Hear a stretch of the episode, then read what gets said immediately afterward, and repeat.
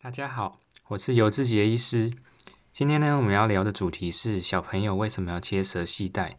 那这个切舌系带呢，其实不只是小朋友，大人也可以切。那如果有在做矫正的，我们也会再评估一下舌系带是不是过紧，需要切。那舌系带太紧呢，会有什么问题呢？第一个可能就是我们舌尖没有办法上举，所以。呃，平常我们可能看大家舔冰淇淋啊，做这些动作都非常的容易，但是对舌系带太紧的人来说呢，是这些动作都是非常困难的。再来，舌系带太紧呢，可能会造成发音的困难。哦，那发很多音可能很像在含卤蛋这样子的，不太清楚。再来就是最严重的，就是说，如果小朋友，比如说舌系带太紧，他舌头位置都是在一个比较低的位置，比较不理想。那他没有办法上举，舌尖没办法顶到上颚。那通常这种小朋友呢，他上颚的牙弓发育会比较不足，会比较狭窄，然后可能比较窄，那牙齿没有空间，他就往前爆出去。那这种呃类型的小朋友呢，通常他的上颚的牙弓形状都会形成比较像个 V 字形。那正常人是一个 U 字形，比较标准是 U 字形。那如果在小朋友呢，就是早期发现的话，那可以赶快改。那可以改的方法就是，我们要把这个太紧的系带把它 release，把它呃变松。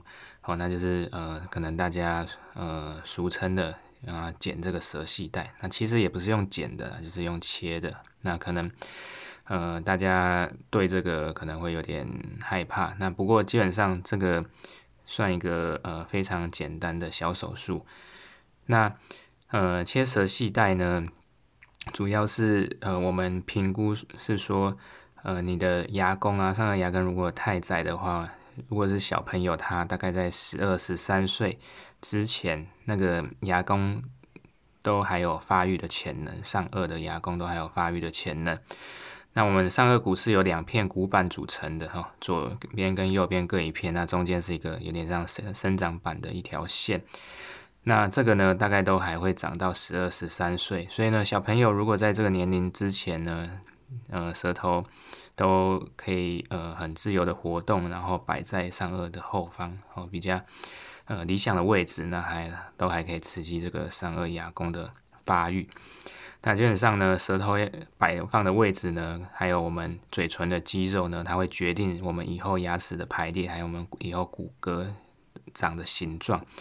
所以呢，小朋友的肌功能训练是非常重要的哈，就是舌头的训练，还有你旁边一些口轮匝肌啊这些肌肉的训练。那基本上呢，切舌系带呢，大概有两种方式。好，第一种是我们可能用刀片切，那刀片切其实是最痛的。那我自己本身也是被呃用刀片来切这个舌系带，呃麻药都有上，只是说还是非常的痛。好，那个。呃，切的时候痛，然后因为用刀片切是需要缝合的，那缝的时候也是很痛。那另外一种呢，比较不痛的方法是用镭射切。那镭射切基本上，呃，我目前切过的小朋友都是没什么感觉的，嗯，因为小朋友大部分都很害怕，所以也不太敢用刀片切，除非有做那个舒眠麻醉，小朋友是睡着的，不然醒着其实。大部分都还是用镭射切。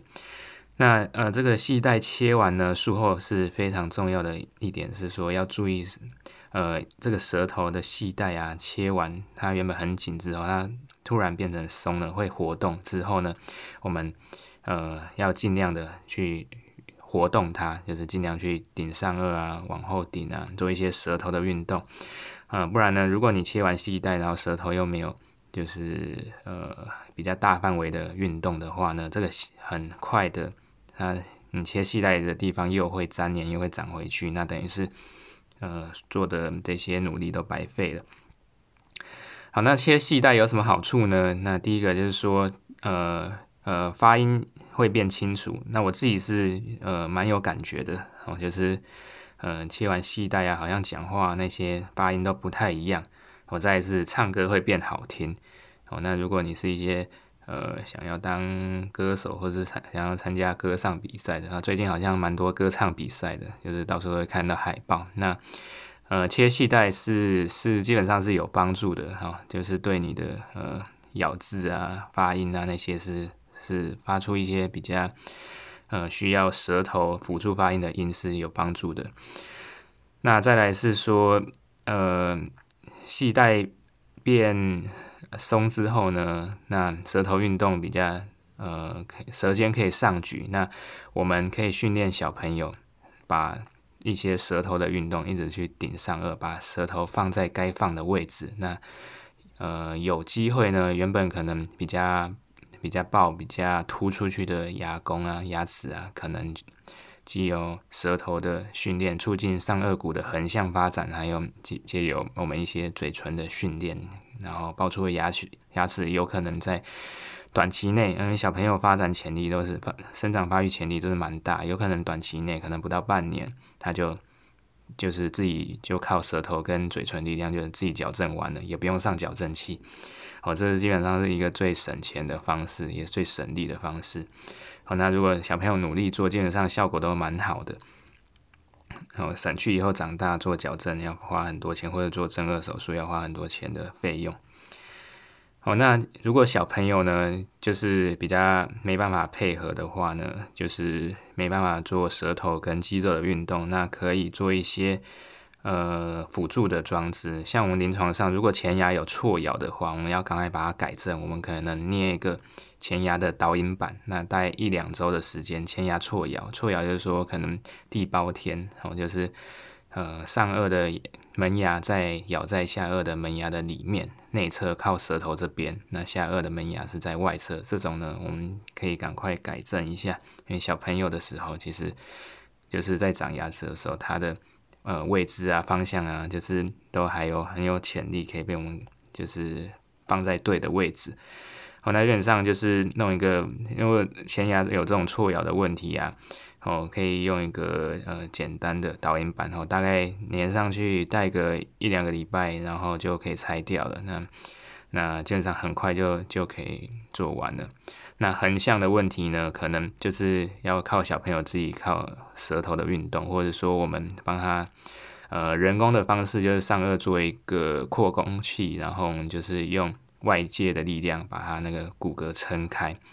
好，那前后向的问题，还有横向的问题都解决完之后呢，基本上，呃，再来看一下那个下颚骨的问题。那有些小朋友呢，可能下颚骨太后缩。那呃，我们上颚骨大概长到十二、十三岁，下颚骨呃如果太后缩的话，基本上还是有生长发育的潜能的。那大概下颚骨还可以长到成年十八岁左右。